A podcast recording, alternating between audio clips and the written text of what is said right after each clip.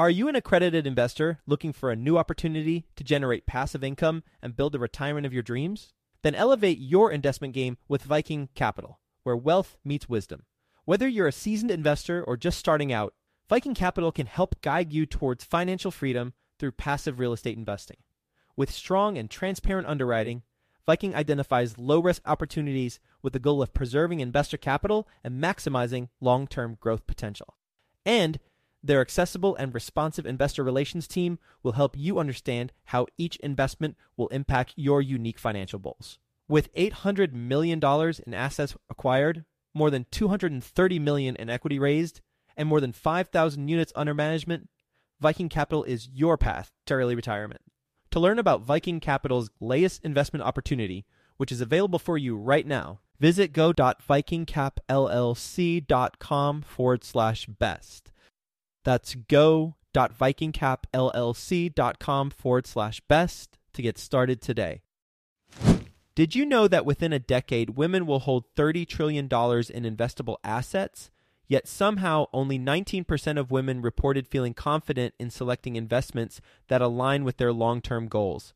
Our friends at Invest Her are out to change that. Invest HerCon is the number one premier conference for women in real estate, and it's happening June 2nd through the 4th in Austin, Texas.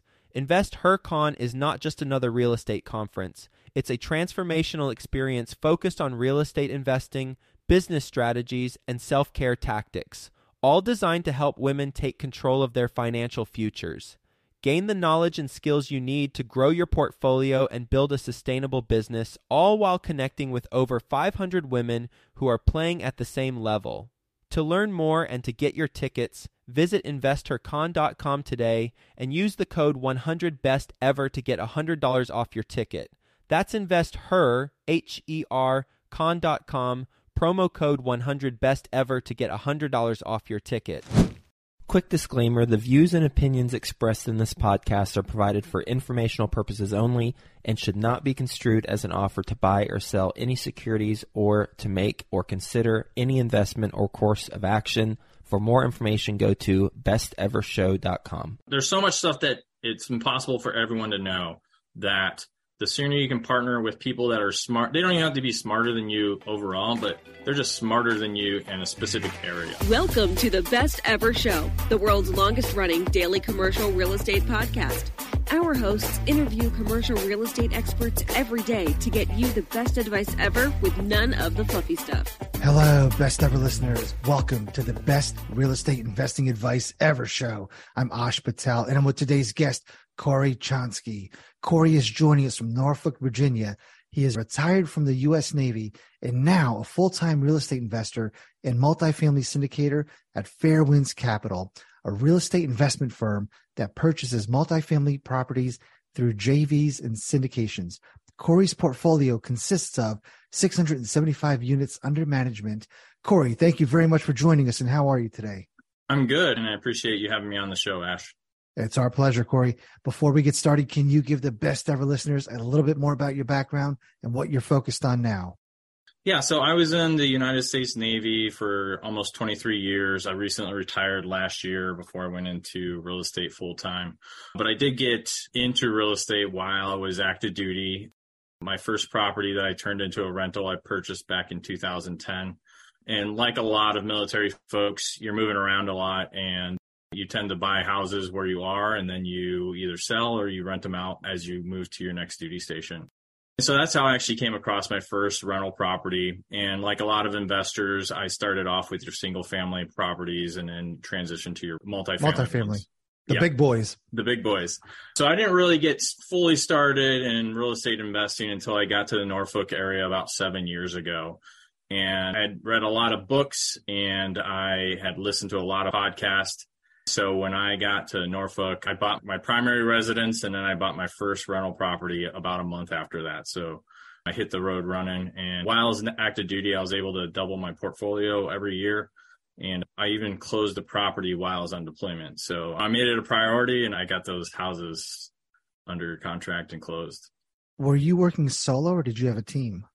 When I first started, I was working solo and I built my own personal portfolio up to about 60 units before I started to take on partnerships.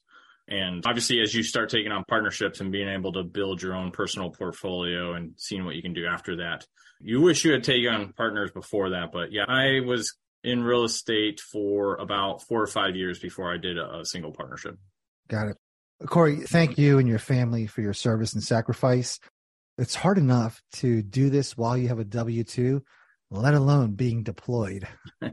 23 years in the Navy, you took the initiative to educate yourself on real estate and take the initiative, get these deals done. Is that a rare attribute in the service? I think the way I approached it, it can be. You do see a lot of folks that, like I said, they'll buy a property where they move. But even then, you see a lot of younger sailors or even folks that are more senior that they just basically rent or they live in base housing wherever they go. And I feel like that's a real missed opportunity. So that was one of the things that as I got heavier into real estate in downtime while I was on ship underway, I would frequently talk to younger sailors, whether enlisted or officer, and talk to them about what I was doing, sharing my experience, and just providing some guidance as they became more interested and looked to do what I was doing. Good for you. And now that you're out of the Navy, are you doing anything to continue that education with people that are still enlisted? What I've been doing is it's not as frequent because I don't have as many touch points with those folks as I used to. I'd be on watch and just have general discussions with those guys that would be trapped in the same space I was for hours on end. But yes, I still try to reach out to folks and discuss their options and other ways to go about building wealth than what is naturally put out there a lot of the focus is on your TSP or retirement, which those are all good things, but there are obviously other options and in my opinion better options than just those paths. Yeah, very similar to typical 9 to 5s, pensions and 401k's. I get it. When you left the Navy, you had 60 units? Approximately 60 units. We had actually started Fairwinds Capital Investments before then, so we had started to build that Fairwinds portfolio before I left. But for most part, that was my portfolio. What could you have done differently while you were in the service to remotely manage properties or scale your business? Like I said, I regret not doing partnerships sooner. Obviously, I wish I would have started heavier sooner. I got selected for a program called Seaman to Admiral, where I went from being enlisted to being commissioned.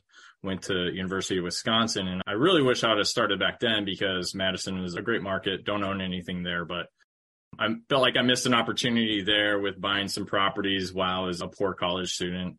Not that poor, but then starting partnerships sooner as well. Like I said, I didn't really have my first partnership until 2019, and I had been doing all that work on my own. So those are the things that I would impress upon younger folks that are looking to invest in real estate is starting sooner and don't be afraid to partner with people and being able to use that to really amplify what you're able to do. Yeah, and don't be hard on yourself because I was in the same boat as you, no pun intended. My first partnership was 2019 as well. And similar to what you've experienced, the growth is exponential once you partner up and life and work just becomes a lot more fun when you get to bounce things off of people and go together. Yeah, I have great partners over at Fairwinds Capital. In 2019, I was probably around 30 or 35 units, and now through partnerships, we've managed to build that up to well over 10x that. So definitely that is a force multiplier partnerships. Corey, today you've got about 675 units. Are they all multifamily? A large portion of that is multifamily. One deal is a hotel to multifamily conversion down in Houston. So we have a couple deals down in Houston. Another one is it's actually one of my favorite deals, but it's different than what we typically do. We actually were able to purchase the Naval Academy Alumni House up in Annapolis, Maryland. So they're actually still our tenants, but once they move in, we're looking to convert that from admin spaces to a historic inn because these admin spaces are actually in old historic homes. So there's about three homes that we're going to convert into a historic inn. So you're taking a hotel to apartments and you're taking a hall to a hotel. Yes. I love it. Yeah, I'm pretty excited for that one. What are the returns on that deal? Can we dive into the numbers on both the hotel and on this inn?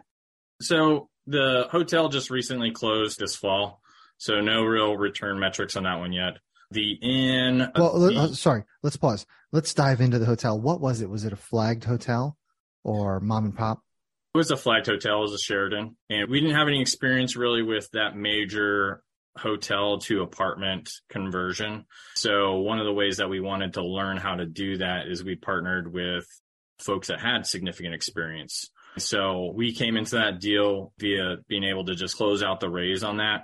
And that's how we also grow through partnerships is we're taking on a deal that we're not the lead sponsors on it, but it's going to give us insight into how this company that does all of these hotel to multifamily conversions and they go and they work their business plan and we can learn from that while not necessarily having to go do it on our own and we learn the mistakes and the best way to do it without necessarily making all the mistakes all on our own. What was the total raise on that deal and what percentage of the raise did you guys contribute?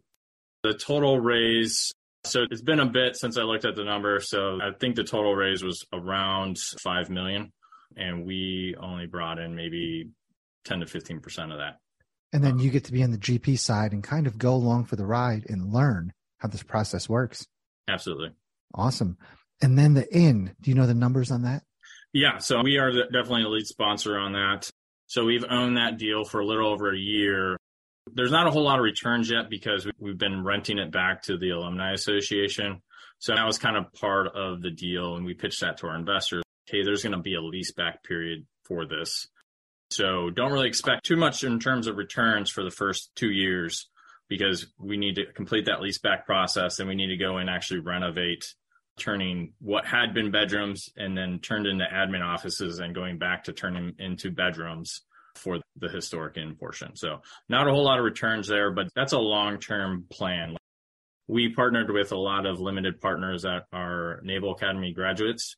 So this is something that's near and dear to their heart. And it's been special to kind of go along this journey with them on this great historic property in Annapolis, Maryland, which is in the historic area right next to the Naval Academy. So not a whole lot of returns yet, but we have high hopes once we're actually able to execute the business plan. And that has to feel good. All the years you spent in the Navy, now they're paying you rent. Yes, they are famous. Right? Yep. It's got to be a good feeling. I had an opportunity, to, office building that I worked in many years after I left, I had an opportunity to buy the entire office park. It was probably half a million square feet.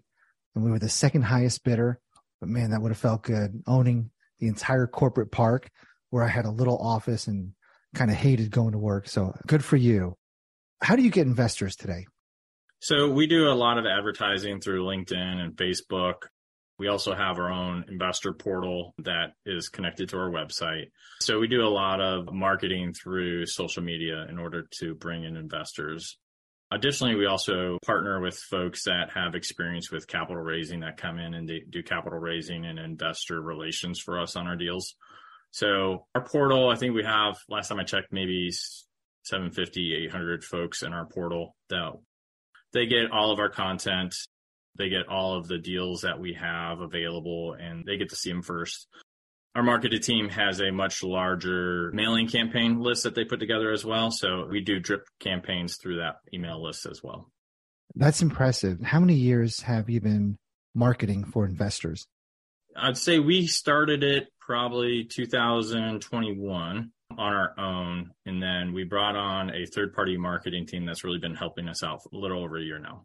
We'll get back to the show. But first, some sponsors I'm confident you'll find value in learning more about. Are you a real estate investor looking to break into the multifamily investing space? Have you heard of MFIN Con happening in Charlotte, North Carolina, June 12th through the 14th? The Multifamily Investor Nation Convention is a place to learn from over 60 high level apartment investors while networking with more than 700 additional investors. If that's not enough for you, A Rod, yep, Alex Rodriguez, 12 time Major League Baseball All Star with over $700 million of commercial real estate assets, will be live and in person speaking at the event Also speaking is the one and only Dr. Robert Cialdini, the godfather of influence and the award winning author. I personally love his books. So be sure to secure your tickets to this live in person event before they're gone. Go to mfincon.com for more details. Sponsorship opportunities are also available. Visit mfincon.com today. Use the promo code best ever to get $200 off your tickets. That's mfincon.com. All right. So in less than two years, you've got 750 to 800 people that have signed up on this portal. Yes. That's incredible. And you nonchalantly said we did LinkedIn, we did Facebook, and we have a website. I feel like there's a lot more to that. How active are you guys on these platforms? Is it outsourced or is it the principals that are engaging with people on social media? So we do some outsourcing of the initial connections, but when they make that initial connection, if someone on LinkedIn for me reaches out and they make that initial, hey, I'd like to connect, that's a VA. But then the responses after that are me. Like I set up several meetings this week through LinkedIn from those connections that then I follow up and they're talking to me on LinkedIn when that connection is made after that. Is that connection initiated by an outward contact? Meaning, does your VA specifically reach out to somebody? Or is it a post where somebody wants more information? Typically, when I get involved is when a VA reaches out to them through the messages and says, Hey, I would like to connect with like minded people or whatever the message is that they use. So if a person responds and then after that response that they send, that's when I jump in to make the further connection and set up meetings and have those discussions. How long does each meeting typically last? I'd say around half an hour is what they average. And do you do Zoom, phone calls? Big fan of Zoom. I have a AI otter that jumps into all my meetings and takes notes for me. So I definitely prefer Zoom when possible. I do some stuff through Microsoft Meeting and Teams and then through Google, but I prefer Zoom because I have such a easy connection with Otter going into that. AI Otter, what is that? It's just an automatic note taker. Do they have a window on Zoom? Are they in the background? Typically, when you see me log into a meeting, you'll see my face, whether I have the camera on or not, and then you'll see Corey's Otter AI. Got it. Interesting. And then what do you do with those notes afterwards? It depends on what the meeting was. So there's some meetings where I probably don't go back and look at the notes, like asset management meetings or any meetings between partners. We go when we pull certain assignments and tasks that come out of those meetings and that makes sure that we can grab those and capture those tasking and then follow up with them.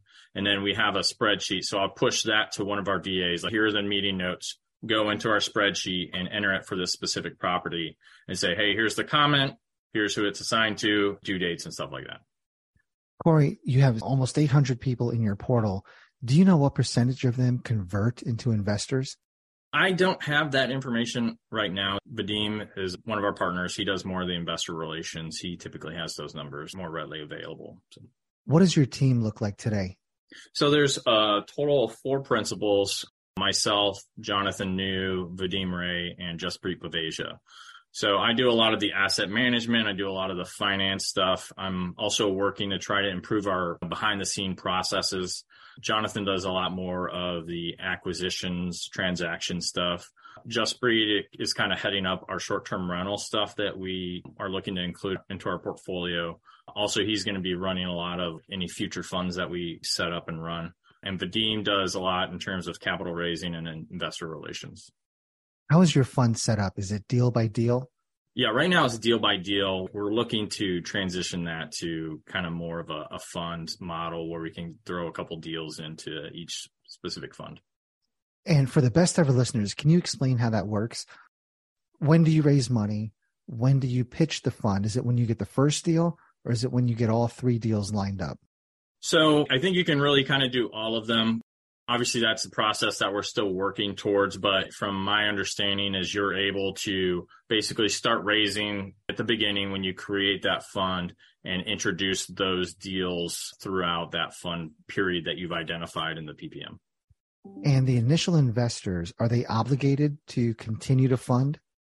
From the way that we've talked about it, we're looking to do it where we're just bringing in new investors as we work through that initial funding process but not necessarily limiting folks who want to put additional funds into it.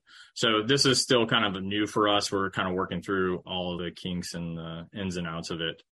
So that'll be something that we make sure that we have fully defined in the PPM as we start to put that out. Corey, what's the hardest lesson you've learned in real estate? Whether it's uh, about people, deals, money? There's so many. I would say the biggest one is I preach on making sure that you are open to partnerships, but with that, you need to make sure that you fully define what each partner is going to do for a deal. And it needs to be defined in writing and it's something that everyone needs to agree upon.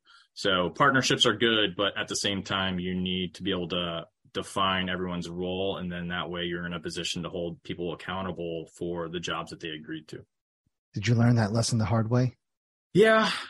We've had some partnerships that didn't necessarily work out the way that we intended. I think everyone went it with the best intentions, but it's something like, I thought you were going to do this. And they're like, well, I, I didn't say I was going to do that. So it's something where I don't care if they've been your friend for 25 years or 30 years or whatever.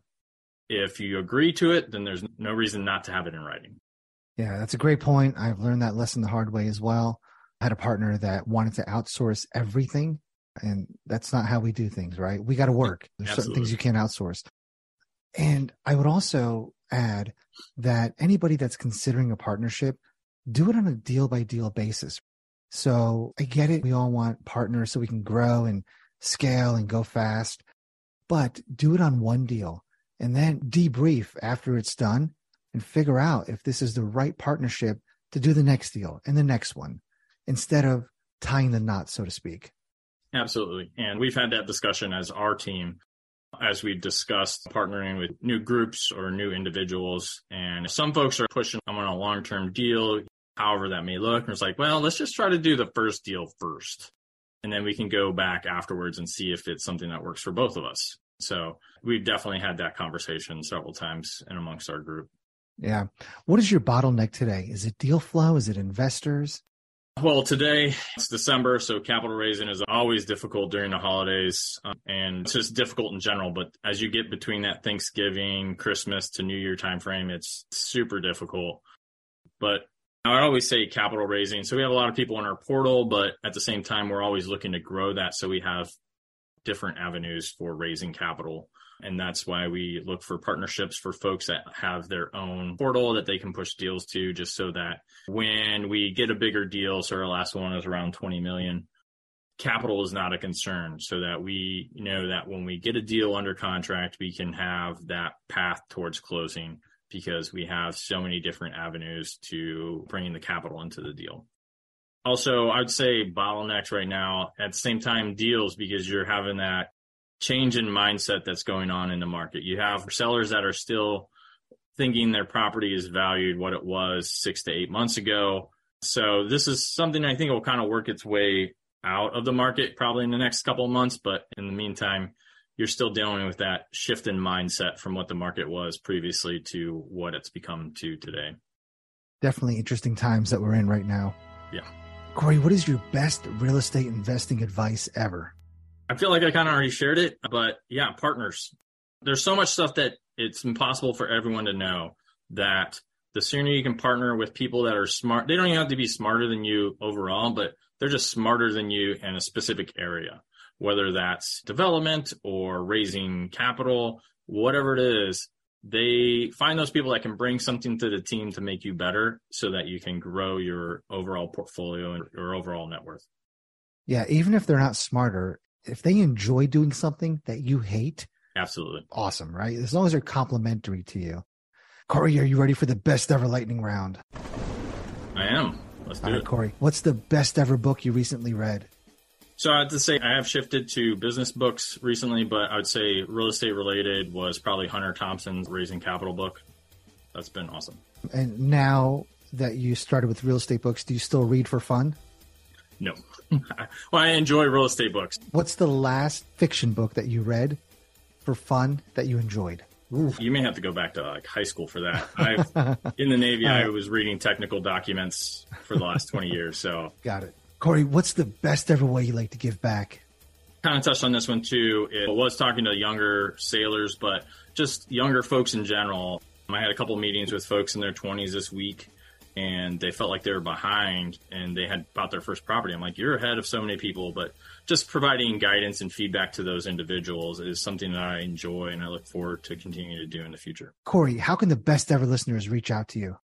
Yeah, so we have our own website, fwcinvestments.com. You can find me on Facebook or LinkedIn just search my name. Those are probably the best ways to get a hold of me. Otherwise, you can email me at C-O-R-E-Y at FWCinvestments.com. Corey, thank you and your family again for your service. Thank you today for sharing your time with us, your experience, some of the challenges, some of the wins that you've had. It's been a pleasure talking to you. All right. I appreciate it. Thank you, Ash. Best ever listeners, thank you so much for joining us. If you enjoyed this episode, please leave us a five star review. Share this episode with someone you think can benefit from it also, follow, subscribe, and have a best ever day. Hi, best ever listeners. Joe Fairless here again. And one last thing before you go, would you like to receive a short weekly email with proven tips from experienced investors, free tools and resources, and a roundup of the week's most relevant news and best ever content? Well, if so, join the community of nearly 15,000 commercial real estate passive and active investors who receive the best ever newsletter. Just go to bestevercre.com forward slash access and you'll get the very next one. I hope you enjoyed this episode. And as always, thank you for listening and have a best ever day.